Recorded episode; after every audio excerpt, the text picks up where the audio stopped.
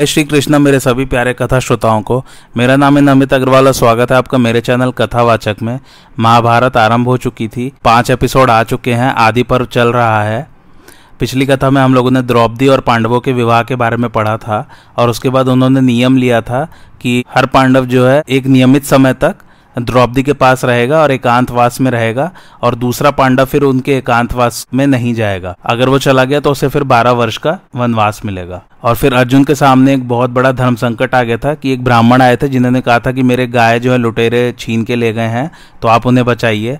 तो उन्हें अपने अस्त्र शस्त्र लेने जाने थे, लेकिन राजा युधिष्ठिर जो है, वो द्रौपदी के साथ थे।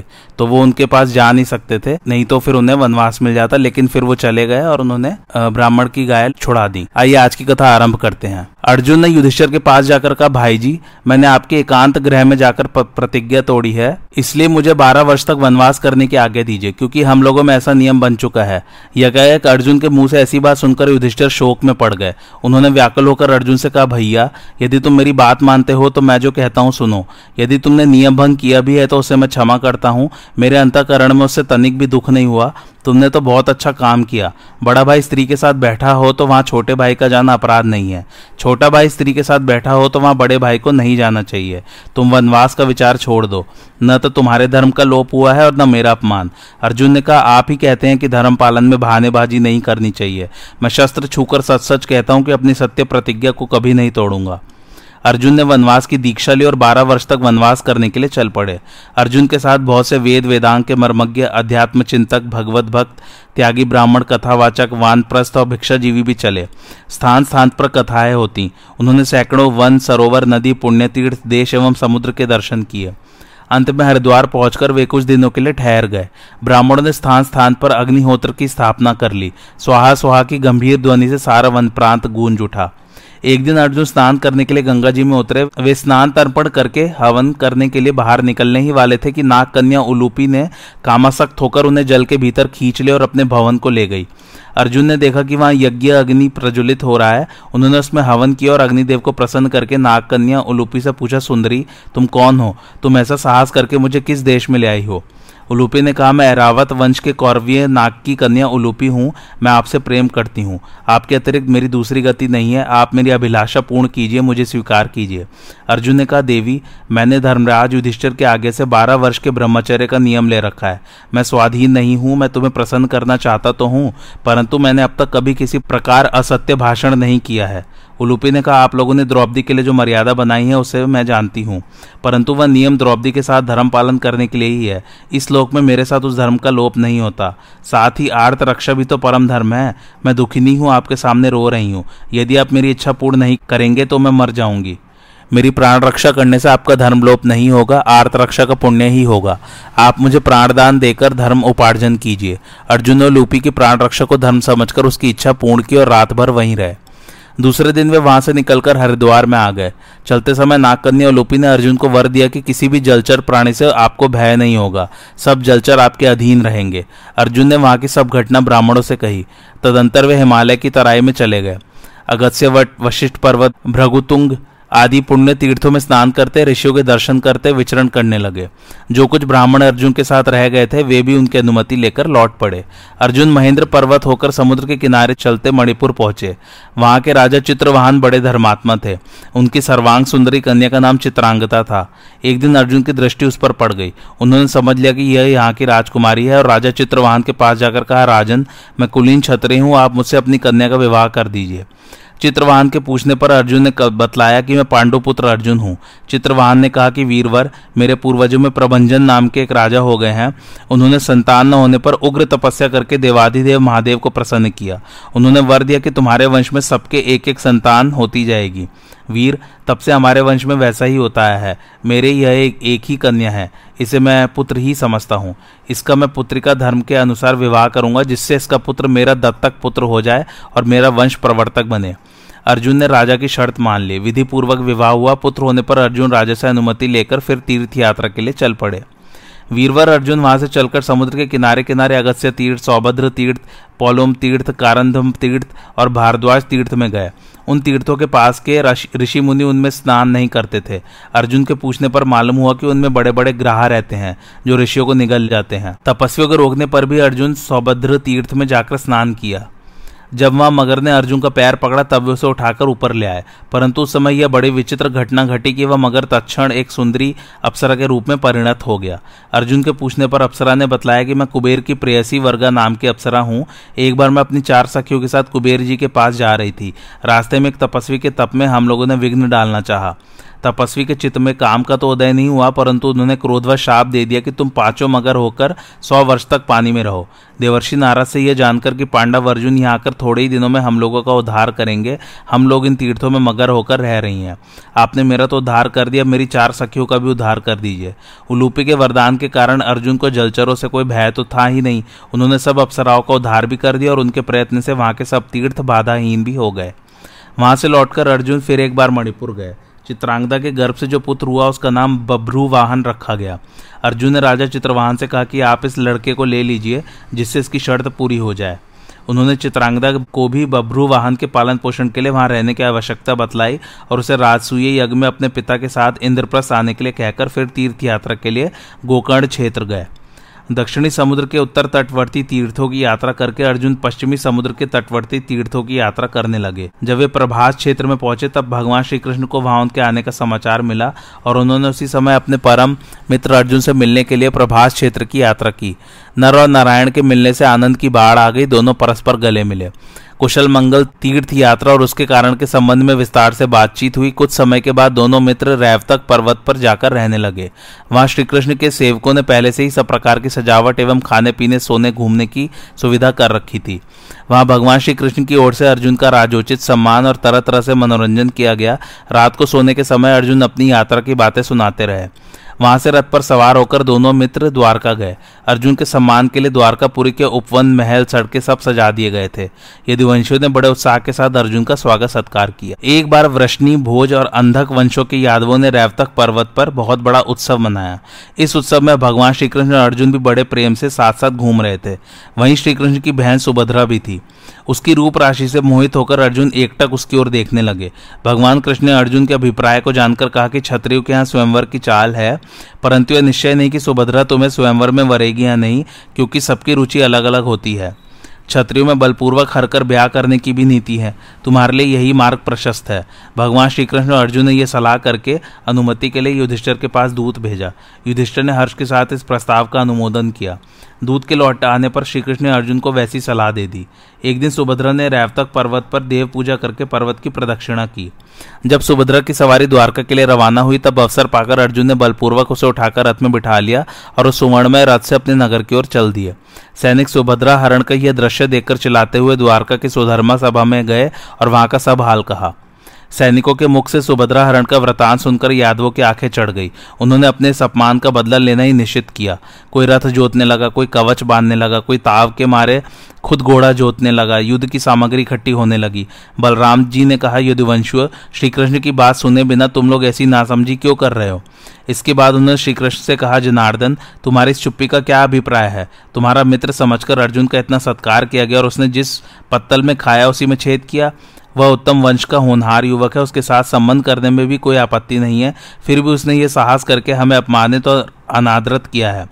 मैं यह नहीं सह सकता, मैं अकेला ही समस्त कुरुवंशियों के लिए काफ़ी हूँ। मैं अर्जुन की ढिटाई क्षमा नहीं कर सकता। बलराम जी की विरोचित बात का सब यदुवंशियों ने अनुमोदन किया। सबके अंत में भगवान श्री कृष्ण ने कहा, अर्जुन ने हमारे वंश का अपमान नहीं, सम्मान किया है। उन्होंने हमारे वंश की महत्ता समझकर ही हमारी बहन का हरण किया है। क्योंकि उन्होंने स्वयंवर के द्वारा उसके मिलने में संदेह था, उनका काम क्षत्रिय धर्म के अनुरूप हुआ है और हमारे योग्य है। सुभद्रा और अर्जुन की जोड़ी बहुत ही सुंदर होगी। अर्जुन को जीतना भी भगवान शंकर के अतिरिक्त और किसी के लिए दुष्कर है। इस समय स्फूर्तुले जवान योद्धा के पास मेरे रथ और घोड़े हैं। मैं समझता हूँ कि इस समय लड़ाई का उद्योग न करके अर्जुन के पास जाकर मित्र भाव से कन्या सौंप देना ही उत्तम है। कहीं अर्जुन ने अकेले ही तुम लोगों को जीत लिया और कन्या को हस्तिनापुर ले गए तो यदुवंश की बड़ी बदनामी होगी। यदि उससे मित्रता कर ली जाए तो हमारा यश बढ़ेगा। सब लोगों ने श्री कृष्ण की बात मान ली, सम्मान के साथ अर्जुन लौटा लाए गए। द्वारका में सुभद्रा के साथ उनका विधि पूर्वक विवाह संस्कार संपन्न हुआ। विवाह के बाद वे एक वर्ष तक द्वारका में रहे और शेष समय पुष्कर क्षेत्र में व्यतीत किया। बारह वर्ष पूरे होने पर वे सुभद्रा के साथ इंद्रप्रस्थ लौट आए। अर्जुन ने नम्रता के साथ अपने बड़े भाई युधिष्ठिर के चरणों में नमस्कार करके ब्राह्मणों की पूजा की। द्रौपदी ने उन्हें प्रेम भरा उलाहना दिया और उन्होंने उसे प्रसन्न किया।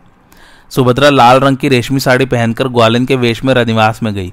कुंती के चरण छुए। सर्वांग सुंदरी पुत्र वधु को देखकर कुंती ने आशीर्वाद दिया। सुभद्रा ने द्रौपदी के पैर छूकर कहा कि, बहन, मैं तुम्हारी दासी हूँ। द्रौपदी ने प्रसन्नता से भरकर गले लगा लिया। अर्जुन के आ जाने से महल और नगर में प्रसन्नता की लहर दौड़ गई। समय आने पर सुभद्रा के गर्भ से एक पुत्र उत्पन्न हुआ, उसका नाम अभिमन्यु रखा गया। अभिमन्यु पांडवों को श्रीकृष्ण को और पूर्वासियों को बहुत प्यारे लगते थे। श्रीकृष्ण ने उनके सब संस्कार संपन्न किए। वेदाध्ययन के बाद उन्होंने अर्जुन से ही धनुर्वेद की शिक्षा ग्रहण की। अभिमन्यु का अस्त्र कौशल देखकर अर्जुन को बड़ी प्रसन्नता होती। वे बहुत से गुणों में तो भगवान श्री कृष्ण के तुल्य थे। द्रौपदी के गर्भ से भी पाँचों पांडवों द्वारा एक एक वर्ष के अंतर पर पाँच पुत्र उत्पन्न हुए। ब्राह्मणों ने युधिष्ठर से कहा, महाराज, आपका पुत्र शत्रुओं का प्रहार सहन करने में विंध्याचल के समान होगा, इसलिए इसका नाम प्रतिविंध्य होगा। भीमसेन के पुत्र का नाम सुत्सोम होगा, अर्जुन का शुत्रकर्मा नकुल का शतानीक और सहदेव का श्रुतसेन होगा। बालकों ने वेद पाठ समाप्त करके अर्जुन से दिव्य और मानुष युद्ध की अस्त्र शिक्षा प्राप्त की। इन सब बातों से पांडवों को बड़ी प्रसन्नता हुई। एक दिन अर्जुन की प्रेरणा से भगवान श्री कृष्ण धर्मराज युधिष्ठर के आगे लेकर यमुना के पावन पुलिन पर जल विहार करने के लिए गए। दोनों मित्र पास ही पास बहुमूल्य आसनों पर बैठे हुए थे।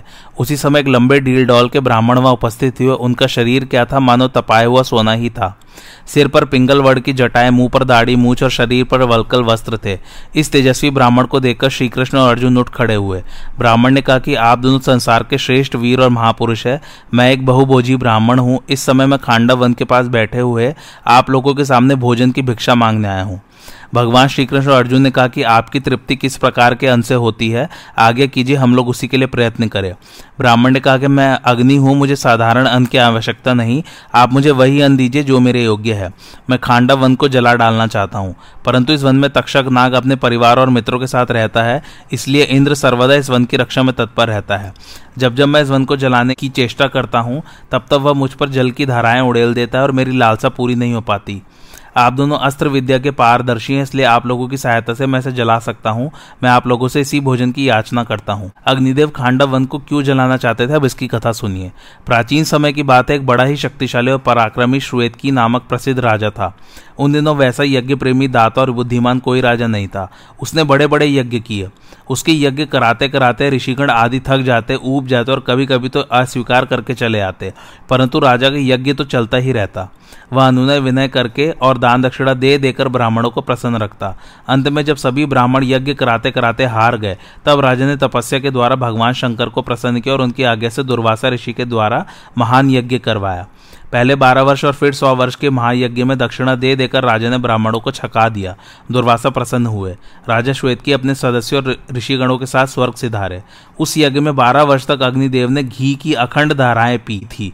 इससे उनकी पाचन शक्ति छीड़ हो गई, रंग फीका पड़ गया और प्रकाश मंद हो गया।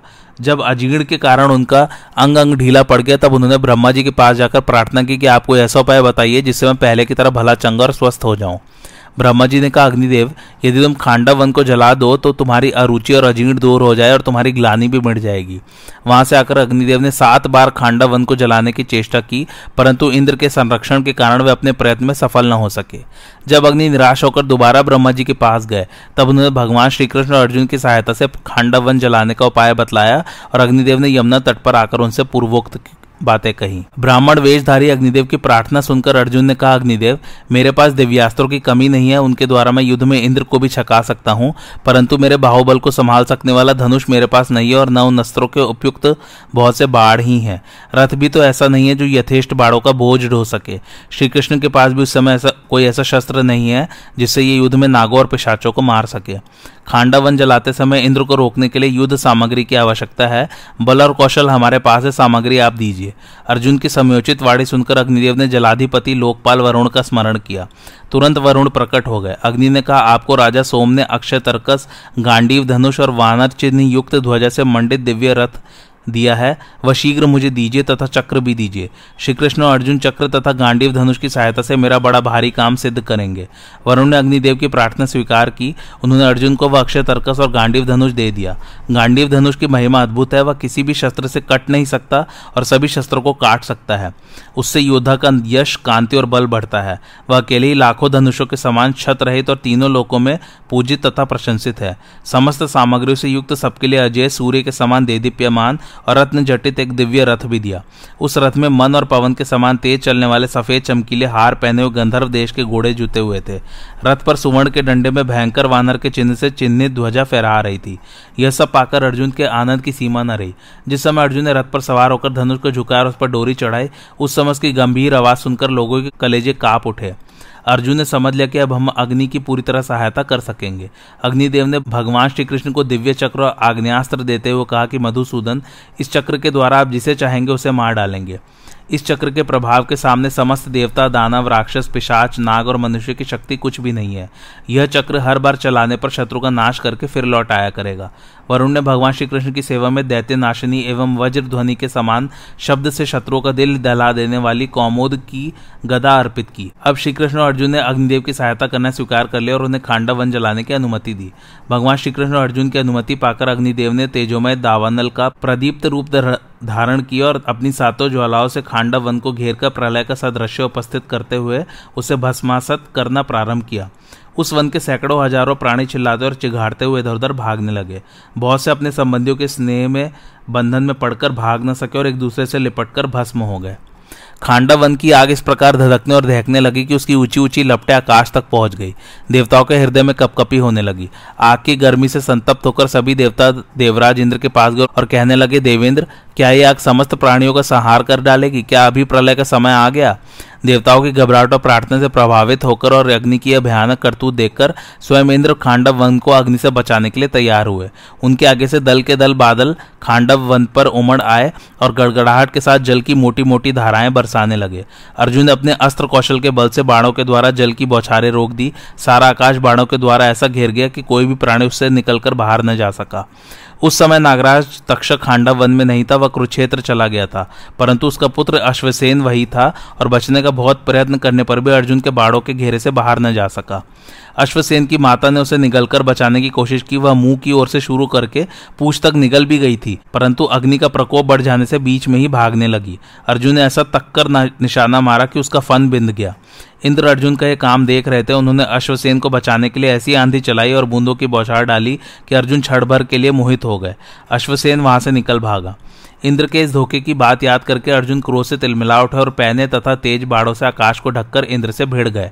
इंद्र ने भी अपने तीक्ष्ण अस्त्रों की वर्षा से अर्जुन को उत्तर दिया। प्रचंड पवन भयंकर गर्जना के साथ समुद्र को क्षुब्ध करने लगा।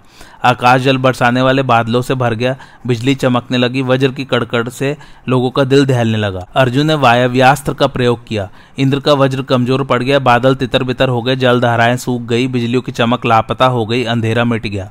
अर्जुन का यह अस्त्र कौशल देखकर देवता, असुर, गंधर्व, यक्ष, राक्षस और सर्प कोलाहल करते सुहे सामने आ गए। वे तरह तरह के अस्त्र शस्त्रों से श्रीकृष्ण और अर्जुन पर प्रहार करने लगे। श्रीकृष्ण और अर्जुन ने संयुक्त रूप से चक्र और तीखे बाणों के द्वारा सबकी सेना को तहस नहस कर दिया। यह सब देख सुनकर देवराज इंद्र के क्रोध की सीमा न रही। वे श्वेत वर्ण वाले एरावत हाथी पर चढ़कर श्रीकृष्ण अर्जुन की ओर दौड़े। उन्होंने जल्दबाजी में अपने वज्र का प्रयोग किया और देवताओं से चलाकर कहा कि अभी अभी दोनों मरे जाते हैं। सभी देवताओं ने अपने अपने अस्त्र उठाए। यमराज ने कालदंड, कुबेर ने गदा, वरुण ने पाश और विचित्र वज्र। इधर भगवान श्री कृष्ण और अर्जुन ने भी अपने अपने धनुष चढ़ाए और निर्भयता के साथ खड़े हो गए। इन दोनों मित्रों की बाढ़ वर्षा के सामने इंद्रादी देवताओं की एक न चली। इंद्र ने मंदराचल का एक शिखर उठाकर अर्जुन पर दे मारने की चेष्टा की, परंतु उसके पहले ही दिव्य बाणों की चोटों से वह हज़ार टुकड़े हो गया था। उसके टुकड़ों से खांडव वन के दानव राक्षस नाग, बाघ, रीछ, हाथी, सिंह, मृग, भैंसे तथा अन्य अन्य वन्य पशु और पक्षी घायल एवं भयभीत होकर भागने लगे। एक ओर से आग सबको पी जाना चाहती थी, दूसरी ओर से भगवान श्री कृष्ण और अर्जुन की बाढ़ वर्षा। कोई वहाँ से भाग न सका। श्री कृष्ण के चक्र और अर्जुन के बाड़ों से कट कट कर जीव जंतु स्वाहा हो रहे थे। समस्त प्राणियों के आत्मा श्री कृष्ण ने उस समय अपना काल रूप प्रकट कर दिया था। देवता और दानव सभी उनके पौरुष को देखकर दंग रह गए। उस समय इंद्र को संबोधन करके वज्र निष्ठुर ध्वनि से आकाशवाणी हुई कि, इंद्र, तुम्हारा मित्र तक्षक कुरुक्षेत्र जाने के कारण इस भयंकर अग्निकांड से जला नहीं, बच गया है। तुम अर्जुन और श्रीकृष्ण को युद्ध में कभी किसी प्रकार नहीं जीत सकते, तुम्हें समझना चाहिए कि ये तुम्हारे चिर परिचित नर नारायण है। इनकी शक्ति और पराक्रम असीम है, ये सबके लिए अजय है और देवता, असुर, यक्ष, राक्षस, गंधर्व, किन्नर, मनुष्य तथा सर्पादी सबके लिए पूजनीय है। तुम देवताओं को लेकर यहाँ से चले जाओ, इसी में तुम्हारी शोभा है। इस अवसर पर खांडव वन का देव ने ही रच रखा है। आकाशवाणी सुनकर देवराज इंद्र क्रोध और ईर्ष्या छोड़कर स्वर्ग में लौट गए। देवताओं ने भी अपनी सेना के साथ इनका अनुगमन किया। देवताओं को समर भूमि से हटते देखकर भगवान श्रीकृष्ण और अर्जुन ने हर्ष ध्वनि की। खांडव व अनाथ के घर की तरह धक धक जलने लगा। भगवान श्री कृष्ण ने देखा कि मैं दानव यकयक तक्षक के निवास स्थान से निकलकर भागा जा रहा है और अग्नि मूर्तिमान होकर जलाने के लिए उसका पीछा कर रही है। उन्होंने मैं दानव को मार डालने के लिए चक्र उठाया, आगे चक्र और पीछे धधकती आग को देखकर उसने कुछ सोचकर पुकारा, वीर अर्जुन, मैं तुम्हारी शरण में हूँ, केवल तुम ही मेरी रक्षा कर सकते हो। अर्जुन ने कहा, डरो मत। अर्जुन को अभयदान करते देखकर भगवान श्री कृष्ण ने चक्र रोक लिया और अग्नि ने भी उसे भस्म नहीं किया। मैं दानव की रक्षा हो गई, वह वन पंद्रह दिन तक जलता रहा। इस अग्निकांड से केवल छह प्राणी बच सके, अश्वसेन, सर्प, मैदानव और चार शार्ंग पक्षी। शार्ंग पक्षी के पिता मंदपाल ने और उन पक्षियों में सबसे बड़े जरितारी ने अग्नि देवता की स्तुति करके अपनी रक्षा का वचन ले लिया था। अग्निदेव ने भगवान श्री कृष्ण और अर्जुन की सहायता से प्रज्वलित होकर खांडा वन को जला डाला। अनंतर ब्राह्मण के रूप में उनके सामने प्रकट हुए। उसी समय देवराज इंद्र भी देवताओं के साथ अंतरिक्ष से वहाँ उतरे। उन्होंने श्रीकृष्ण अर्जुन से कहा, आप लोगों ने यह ऐसा दुष्कर कार्य किया है जो देवताओं के लिए भी असाध्य है। मैं आप लोगों पर प्रसन्न हूँ, इसलिए आप मनुष्य के लिए दुर्लभ से दुर्लभ वस्तु भी मुझसे मांग सकते हैं। अर्जुन ने कहा, मुझे आप सब प्रकार के अस्त्र दे दीजिए। इंद्र ने कहा, अर्जुन, जिस समय देवादिदेव महादेव तुम पर प्रसन्न होंगे, उस समय तुम्हारे तप के प्रभाव से मैं तुम्हें अपने सारे अस्त्र दे दूँगा। मैं जानता हूँ कि वह समय कब आएगा। भगवान श्री कृष्ण का देवराज, आप मुझे यह वर दीजिए कि मेरी और अर्जुन की मित्रता क्षण क्षण बढ़ती जाए और कभी न टूटे। इंद्र ने प्रसन्न होकर कहा एवं मस्तु, देवताओं के जाने के बाद अग्निदेव श्री कृष्ण और अर्जुन का अभिनंदन करके चले गए। तो श्रोताओं, आदि पर्व यहीं समाप्त होता है। अब जो दूसरा पर्व आरंभ कर रहे हैं, उसका नाम है सभा पर्व। मयासुर ने अर्जुन से कहा, आपने मेरी रक्षा की, अब कृपा करके बतलाइए कि मैं आपकी क्या सेवा करूँ? अर्जुन ने कहा, असुर श्रेष्ठ तुम ऐसा समझते हो कि मैंने प्राण संकट से तुम्हारी रक्षा की है? ऐसी अवस्था में मैं तुम्हारी कोई सेवा स्वीकार नहीं कर सकता, साथ ही मैं तुम्हारी अभिलाषा भी नष्ट नहीं करना चाहता। इसलिए तुम भगवान श्री कृष्ण की कुछ सेवा कर दो, इसी से मेरी सेवा हो जाएगी। जब मयासुर ने भगवान श्री कृष्ण ने प्रार्थना की, तब उन्होंने कुछ समय तक इस बात पर विचार किया कि मयासुर से कौन सा काम लेना चाहिए। उन्होंने मनी में निश्चय करके मैसूर से कहा, मैसूर, तुम शिल्पियों में श्रेष्ठ हो। यदि तुम धर्मराज युधिष्ठिर का प्रिय कार्य करना चाहते हो तो अपनी रुचि के अनुसार उनके लिए एक सभा बना दो। वह सभा ऐसी हो कि चतुर शिल्पी भी देखकर उसकी नकल न कर सके। उसमें देवता, मनुष्य व मसूरों का संपूर्ण कला कौशल प्रकट होना चाहिए। भगवान श्री कृष्ण की आज्ञा सुनकर मयासुर को बड़ी प्रसन्नता हुई। उसने वैसा ही सभा बनाने का निश्चय किया। इसके बाद भगवान श्री कृष्ण और अर्जुन ने यह बात धर्मराज युधिष्ठर से कही और मयासुर को उनके पास ले गए। युधिष्ठर ने उसका यथा योग्य सत्कार किया। मयासुर ने धर्मराज युधिष्ठिर को दैत्यों के विचित्र चरित्र सुनाए। कुछ दिन वहाँ ठहरकर भगवान श्रीकृष्ण अर्जुन की सलाह के अनुसार सभा बनाने के संबंध में विचार किया और फिर शुभ मुहूर्त में मंगल अनुष्ठान, ब्राह्मण भोजन एवं दान आदि करके सर्वगुण संपन्न एवं दिव्य सभा का निर्माण करने के लिए दस हज़ार हाथ चौड़ी ज़मीन नाप ली। भगवान श्रीकृष्ण ने अपने पिता माता के दर्शन के लिए उत्सुक होकर द्वारका जाने का विचार किया और इसके लिए धर्मराज युधिष्ठर की अनुमति प्राप्त की। भगवान श्री कृष्ण ने फिर द्वारका की यात्रा की। भगवान श्री कृष्ण के प्रस्थान कर जाने पर मयासुर ने अर्जुन से कहा, वीर, मैं समय आपके आज्ञा लेकर कैलाश के उत्तर मैनाक पर्वत पर जाना चाहता हूँ। वहाँ विंदसुर के समीप दैत्यों ने एक यज्ञ किया था। वहाँ मैंने एक मणिमय पात्र बनाया था और वह दैत्यराज वृक्ष पर्वा की सभा में रखा गया था। यदि वह अब तक वहाँ होगा तो उसे लेकर मैं शीघ्र ही यहाँ लौट आऊँगा। वहाँ एक बड़ी विचित्र रत्न मंडित सुखद एवं मज़बूत गदा भी है। उस पर सोने के तारे जड़े हुए हैं। वृक्ष पर्वत ने शत्रुओं का संहार करके वह गदाओं की चोट सहने वाली भारी गदा वहीं रख छोड़ी है। वह लाखों गदाओं की तुलना में अद्वितीय है। वह आपके गांडीव धनुष के समान ही भीमसेन के योग्य होगी। देवदत्त नाम का शंख भी वही है, जिसे लाकर मैं आपकी भेंट करूँगा। यह कहकर मैसूर ने ईशान कोण की यात्रा की और वह पूर्वोक्त बिंदु सर पर पहुँच गया। महेश्वर ने वहाँ जाकर सभा बनाने की सारी सामग्री, पूर्वोक्त गदा, देवदत्त, शंख और अपरिमित धन अपने अधिकार में कर लिया तथा वहाँ से लौटकर युधिष्ठिर के लिए विश्व विश्रुत मणिमय दिव्य सभा का निर्माण किया। वह श्रेष्ठ गदा भीमसेन को एवं देवदत्त शंख अर्जुन को पार दिया। उस शंख की गंभीर ध्वनि से तीनों लोग काप उठते थे। वह सभा दस हज़ार हाथ लंबी चौड़ी थी। उसमें सुनहले वृक्ष लहला रहे थे। वह ऐसी जान पड़ती मानो सूर्य, अग्नि अथवा चंद्रमा की सभा हो। उसके अलौकिक चमक दमक के सामने सूर्य की प्रभा भी फीकी पड़ जाती थी। मयासुर के आगे से आठ हज़ार किंकर राक्षस उस दिव्य सभा की रखवाली और देखभाल करते थे। वे आवश्यकता होने पर उससे दूसरे स्थान पर भी ले आ सकते थे। उस सभा भवन में एक दिव्य सरोवर भी था। वह अनेक प्रकार के मणि माणक्य की सीढ़ियों से शोभायमान, कमल कुसुमों से उल्लसित और धीमी धीमी वायु के स्पर्शित तरंगायमान था। कितने ही बड़े बड़े नरपति भी उसके जल को स्थल समझकर धोखा खा जाते थे। उसके चारों ओर गंगन चुंबी वृक्षों के हरे हरे पत्तों की छाया पड़ती रहती थी। मयासुर ने केवल चौदह महीने में इस दिव्य सभा का निर्माण करके धर्मराज युधिष्ठिर को निवेदन किया। एक दिन महात्मा पांडव और गंधर्व आदि उस दिव्य सभा में आनंद से विराजमान थे। उसी समय देवर्षि नारद और भी अनेक ऋषियों के साथ वहाँ उपस्थित हुए। सब धर्मों के मर्मज्ञ राजा युधिष्ठिर देवर्षि नारद को आया देखकर भाइयों के साथ झटपट उठकर खड़े होकर विनय से झुककर बड़े प्रेम से नमस्कार किया और विधि पूर्वक योगी आसन पर बिठाया। देवर्षि नारद पांडवों के सत्कार से बहुत प्रसन्न हुए और कुशल प्रश्न के बहाने उन्हें धर्म, अर्थ तथा काम को उपदेश करने लगे। आज की कथा यही समाप्त होती है। कैसी लगी आप लोगों को मेरी कथा, मुझे कमेंट करके ज़रूर बताइए और मेरे चैनल कथावाचक को लाइक, शेयर और सब्सक्राइब ज़रूर कीजिए। थैंक्स फॉर वॉचिंग, धन्यवाद।